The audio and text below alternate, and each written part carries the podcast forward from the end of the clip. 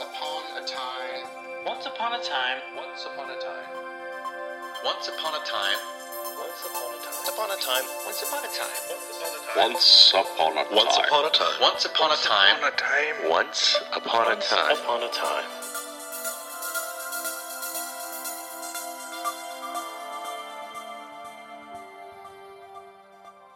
Hello, everyone, and welcome to Dad's Read Princess Stories, the podcast where dads from around the world read stories about princesses from around the world. I'm your host, RPJ, and if you don't know by now, we are in season two of the podcast. And this season is all about Cinderella. During this season, you will hear dads from all backgrounds reading various versions of the Cinderella tale. Some of them will do straight reads of the story. Some might do silly voices. Some might even stop to talk about what they are reading, commenting on the subject. Sometimes it will be funny and sometimes it will be serious. And at the end of the tale, each dad will give you what they think is the moral of the story. This is something that each dad comes up with on their own. We don't write it for them, it's all up to them. Again, this might be funny or they might break down what they read. Maybe they will go into detail about the problems with the story. It's up to them. This season, you'll listen to the older versions and the newer versions. But before we go any further, let's take a quick moment to talk about Patreon. Dad's Read Princess Stories is now on Patreon. So, what does that mean? Rather than doing ads mid-show about products that you have zero interest in, for 5 bucks a month, you can support the show and get every episode early, including all of the bonus content. This allows us to keep the show running. You can find us on all social medias under Dad's Read Princess Stories. The best reviews are not the ones that people leave in the comments section in Apple Podcast, but the posts that people make on their own social media. So please, like and share. But what about today's episode? Today you will be hearing Norway's variation of the Cinderella tale, Katie Woodencloak. Katie Woodencloak was originally an oral folk tale that eventually Peter Christian Asbjørnsen and Jorgen Moe published in their book of fairy tales called Norwegian Folk Tales in 1842. But it wasn't until 1890 when Andrew Lang added the story to the second book in his collection of fairy tales called The Red Fairy Book that Katie Woodencloak reached a larger audience. Reading the tale of Katie Woodencloak is Dave Morris. Dave is a world renowned improviser, storyteller, podcaster, magician, and father. He has been teaching, producing, and performing improv around the world for over 20 years. He is the artistic director of the multi award winning Paper Street Company. In 2020, along with fellow magician Colin Holt, Dave opened the Victoria School of Magic, offering classes to youth. Dave has also produced several podcasts over the years, including the Style Guide podcast and Questions Period with his good friend Stephen Rayor.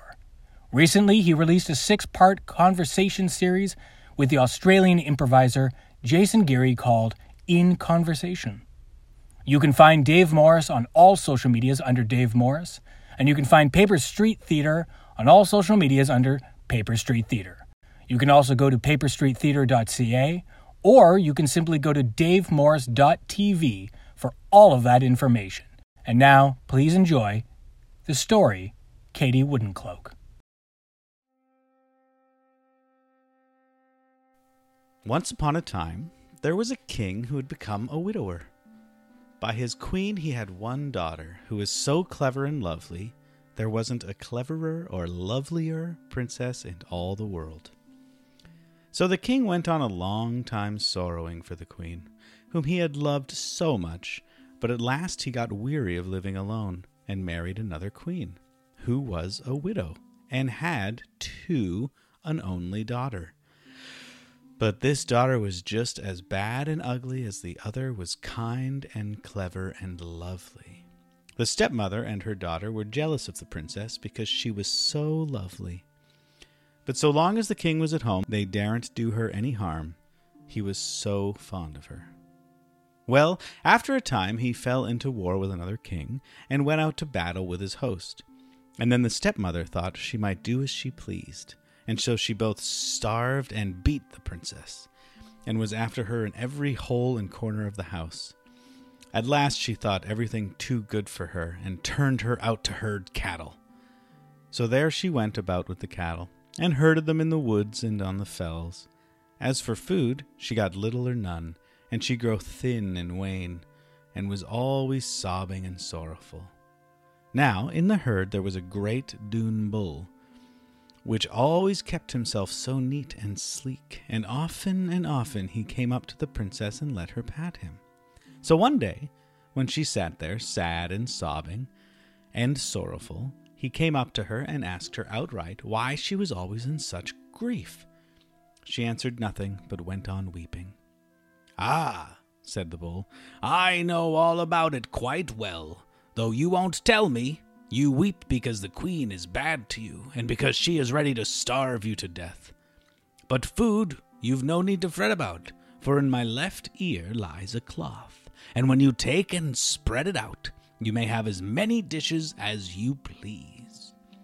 So she did that took the cloth and spread it out on the grass, and lo, it served up the nicest dishes one could wish to have.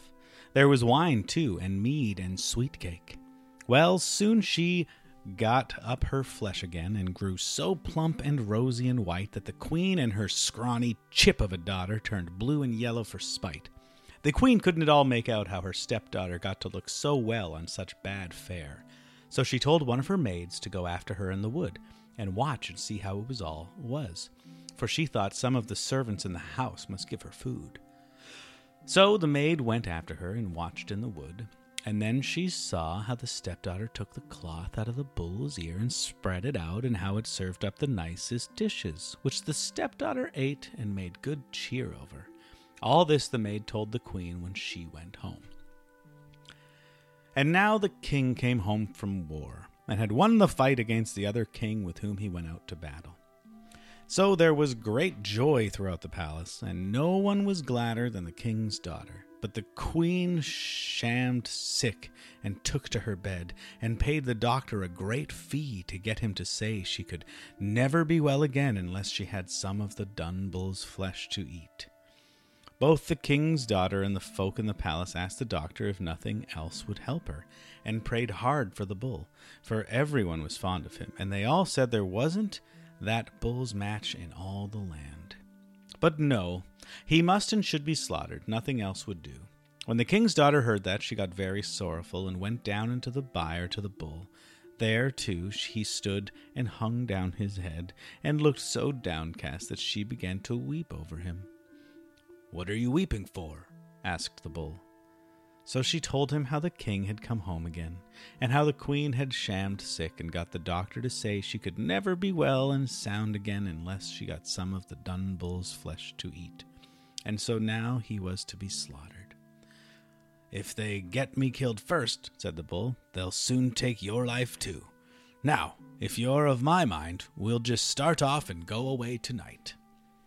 Well, the princess thought it bad, you may be sure, to go and leave her father, but she thought it still worse to be in the house with the queen, and so she gave her word to the bull to come with him. At night, when all had gone to bed, the princess stole down to the byre to the bull, and so he took her on his back, and set off from the homestead as fast as ever he could. And when the folk got up at cock crow next morning to slaughter the bull, why, he was gone. And when the king got up and asked for his daughter, she was gone too. He sent out messengers on all sides to hunt for them, and gave them out in all the parish churches. But there was no one who had caught a glimpse of them.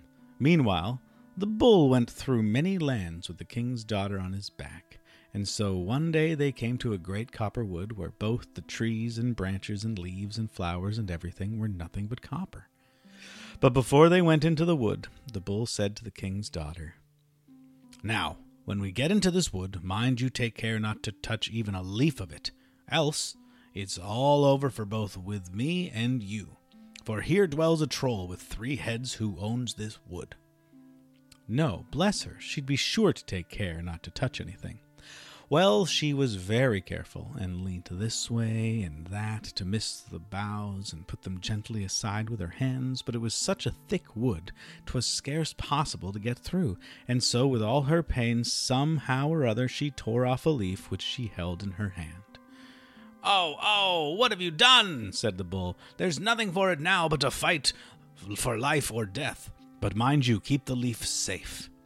Soon after, they got to the end of the wood, and a troll with three heads came running up.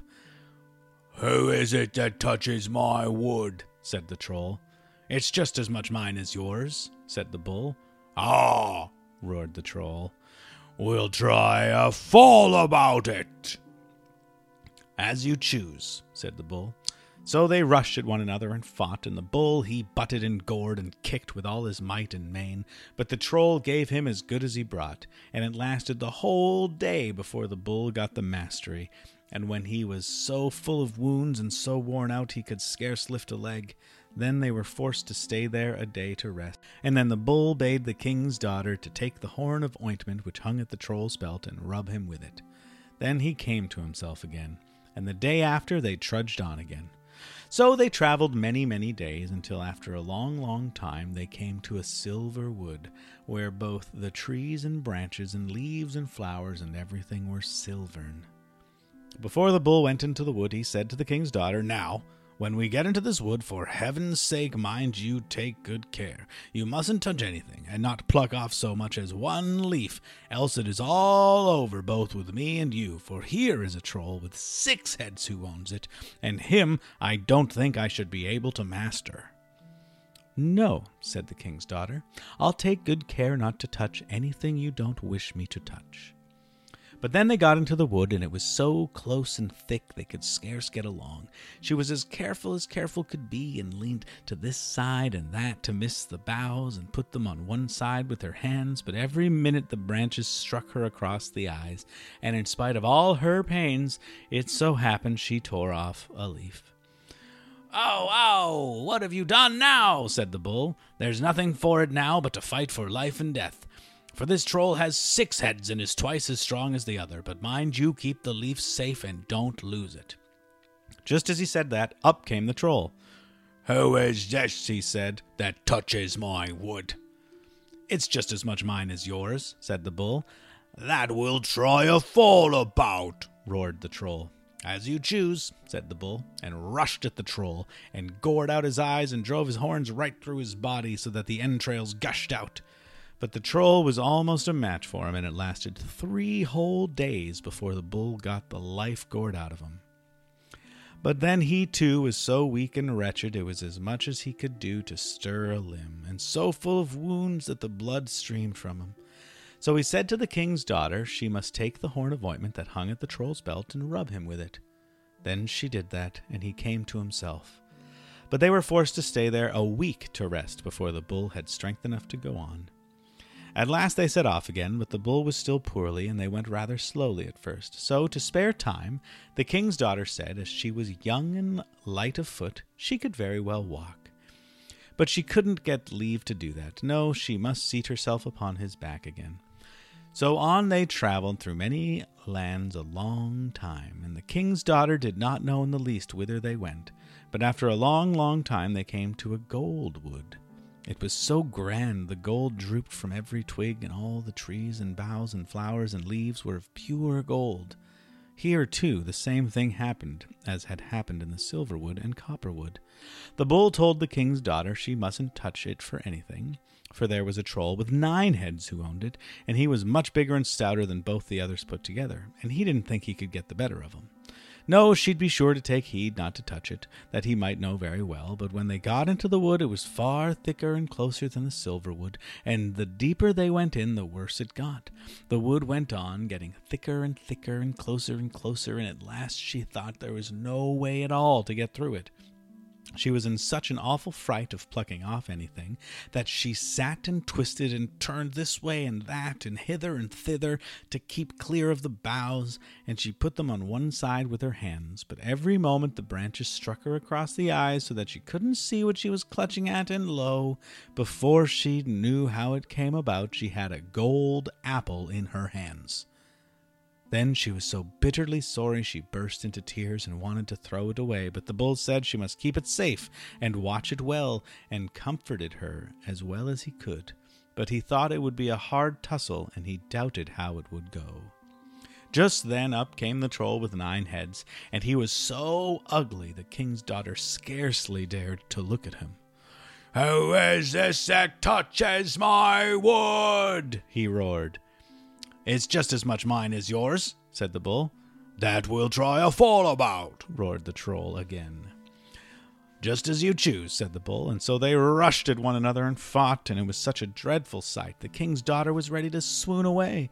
The bull gored out the troll's eyes and drove his horns through and through his body till the entrails came tumbling out. But the troll fought bravely, and when the bull got one head gored to death, the rest breathed life into it again, and so it lasted a whole week before the bull was able to get the life out of them all.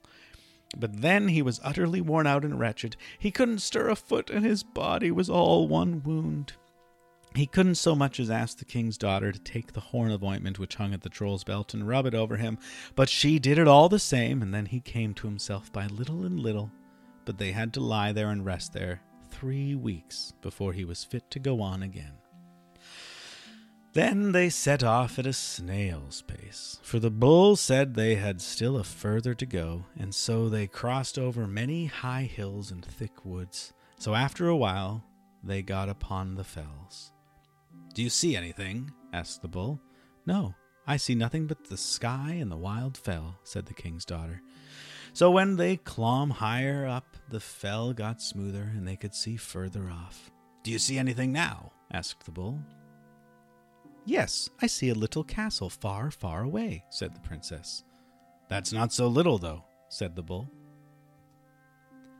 After a long, long time, they came to a great cairn, where there was a spur of the fell that stood sheer across the way. Do you see anything now? asked the bull. Yes, now I see the castle close by, said the king's daughter, and now it is much, much bigger. Thither you're to go, said the bull. Right underneath the castle is a pigsty where you are to dwell. When you come thither, you'll find a wooden cloak, all made of strips of lath, that you must put on and go up to the castle and say your name is Katie Woodencloak, and ask for a place. But before you go, you must take your penknife and cut my head off, and then you must flay me and roll up the hide and lay it under the wall of rock yonder, and under the hide you must lay the copper leaf and the silver leaf and the golden apple. Yonder up against the rock stands a stick, and when you want anything, you've only got to knock on the wall of, a, of rock with that stick. At first, she wouldn't do anything of the kind, but when the bull said it was the only thanks he would have for what he had done for her, she couldn't help herself. So, however much it grieved her heart, she hacked and cut away with her knife at the big beast till she got both his head and his hide off, and then she laid the hide up under the wall of rock and put the copper leaf and the silvern leaf and the golden apple inside it. So when she had done that, she went over to the pigsty, but all the while she went, she sobbed and wept. There she put on the wooden cloak, and so went up to the palace. When she came into the kitchen, she begged for a place and told them her name was Katie Woodencloak. Yes, the cook said she might have a place. She might have leave to be there in the scullery and wash up, for the lassie who did that work before had just gone away. But as soon as you get weary of being here, you'll go your way too. I'll be bound. No, she was sure she wouldn't do that. So there she was, behaving so well and washing up so handily. The Sunday after, there were to be strange guests at the palace. So Katie asked if she might have leave to carry up water for the prince's bath, but all the rest laughed at her and said, Ha ha! What, what should you do there? Do you think the prince will care to look at you, you who are such a fright? But she wouldn't give it up and kept on begging and praying, and at last she got leave. So when she went up the stairs, her wooden cloak made such a clatter, the prince came out and asked, Pray, who are you? Oh, uh, I was just going to bring up water for your royal highness's bath, said Katie. Do you think now, said the prince, I'd have anything to do with the water you bring? And with that he threw the water over her. So she had to put up with that. But then she asked leave to go to church. Well, she got that leave too, for the church lay close by. But first of all, she went to the rock and knocked on its face with the stick which stood there, just as the bull had said, and straightway out came a man who said, What's your will? So the princess said she had got leave to go to the church and hear the priest preach, but she had no clothes to go in. So he brought out a kirtle, which was as bright as the copper wood, and she got a horse and saddle beside. Now, when she got to the church, she was so lovely and grand, all wondered who she could be, and scarce one of them listened to what the priest said, for they looked too much at her. As for the prince, he fell so deep in love with her, he didn't take his eyes off her for a single moment. So, as she went out of the church, the prince ran after her, and held the church door open for her, and so he got hold of one of her gloves, which was caught in the door. When she went away and mounted her horse, the prince went up to her again and asked whence she came. Oh, I'm from Bath, said Katie, and while the prince took out the glove to give it to her, she said, Bright before and dark behind, clouds come rolling on the wind, that this prince may never see where my good steed goes with me. The prince had never seen the like of that glove, and went about far and wide asking after the land whence the proud lady who rode off without her glove said she came, but there was no one who could tell where Bath lay. Next Sunday, some one had to go up to the prince with a towel. Oh, may I have leave to go up with it? said Katie. Ha, what's the good of you going? said the others. You saw how it fared with you last time. But Katie wouldn't give in. She kept on begging and praying till she got leave, and then she ran up the stairs so that her wooden cloak made a great clatter. Out came the prince, and when he saw it was Katie, he tore the towel out of her hand and threw it into her face. Pack yourself off, you ugly troll, he cried. Do you think I'd have a towel which you have touched with your smutty fingers? After that, the prince set off to church, and Katie begged for leave to go too. They all asked what business she had at church.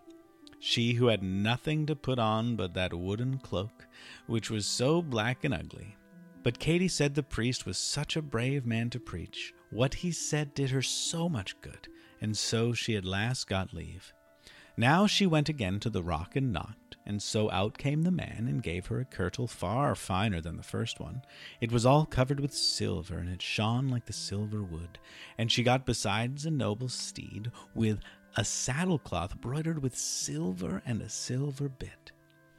So when the king's daughter got to the church, the folk were still standing about in the churchyard, and all wondered and wondered who she could be. And the prince was soon on the spot, and came and wished to hold her horse for her while she got off. But she jumped down and said there was no need, for her, her horse was so well broke, it stood still when she bid it, and came when she called it. So they all went into church. But there was scarce a soul that listened to what the priest said, for they looked at her a deal too much, and the prince fell still deeper in love than the first time. When the sermon was over and she went out of church and was going to mount her horse, up came the prince again and asked her whence she came. Oh, I'm from Towelland, the king's daughter said. And as she said that, she dropped her riding whip, and when the prince stood to pick it up, she said, Bright before and dark behind, clouds come rolling on the wind, that this prince may never see where my good steed goes with me. So away she was again, and the prince couldn't tell what had become of her. He went about far and wide asking after the land whence she had came, but there was no one who could tell him where it lay, and so the prince had to make the best he could of it. Next Sunday, someone had to go up to the prince with a comb. Katie begged for leave to go up with it, but the others put her in mind how she had fared the last time, and scolded her for wishing to go before the prince. Such a black and ugly fright as she was in her wooden cloak. But she wouldn't leave off asking till they let her go up to the prince with his comb. So when she came clattering up the stairs again, out came the prince, and took the comb and threw it at her, and bade her be off as fast as she could. After that, the prince went to church, and Katie begged for leave to go too. They asked again what business she had there, she who was so foul and black, and who had no clothes to show herself in. Might be the prince or someone else would see her, and then both she and all the others would smart for it. But Katie said they had something else to do than to look at her, and she wouldn't leave off begging and praying till they let her go. So the same thing happened now as happened twice before. She went to the rock and knocked with a stick, and the man came out and gave her a kirtle which was far grander than either of the others. It was almost all pure gold and studded with diamonds, and she got besides a noble steed, with a gold broidered saddle cloth and a golden bit. Now, when the king's daughter got to the church, there stood the priest and all the people in the churchyard waiting for her. Up came the prince running and wanted to hold her horse, but she jumped off and said, No, thanks, there's no need, for my horse is so well broke it stands still when I bid him. So they all hastened into church, and the priest got into the pulpit, but no one listened to a word he said, for they all looked too much at her and wondered whence she came. And the prince, he was far deeper in love than either of the former times. He had no eyes or ears or sense for anything, but just to sit and stare at her. So when the sermon was over and the king's daughter was to go out of the church, the prince had got a firkin of pitch poured out in the porch, that he might come and help her over it. But she didn't care a bit. She just put her foot right down in the midst of the pitch and jumped across it. But then one of her golden shoes stuck fast in it, and as she got on her horse, up came the prince running out of the church and asked whence she came. I'm from Combland, said Katie. But when the prince wanted to reach her the golden shoe, she said, Bright before and dark behind, clouds come rolling on the wind, that this prince may never see where my good steed goes with me. So the prince couldn't tell still what had become of her, and he went about a weary time all over the world asking for Combland. But when no one could tell him where it lay, he ordered it to be given out everywhere that he would wed the woman whose foot could fit the golden shoe. So many came of all sorts from all sides, fair and ugly alike, but there was no one who had so small a foot as to be able to get on the gold shoe. And after a long, long time, who should come but Katie's wicked stepmother and her daughter too, and her the gold shoe fitted. But ugly she was, and so loathly she looked, the prince only kept his word sore against his will. Still they got ready for the wedding feast and she was dressed up and decked out as a bride. But as they rode to the church, a little bird sat upon a tree and sang, A bit off her heel and a bit off her toe. Katie Woodencloak's tiny shoe is full of blood, that's all I know.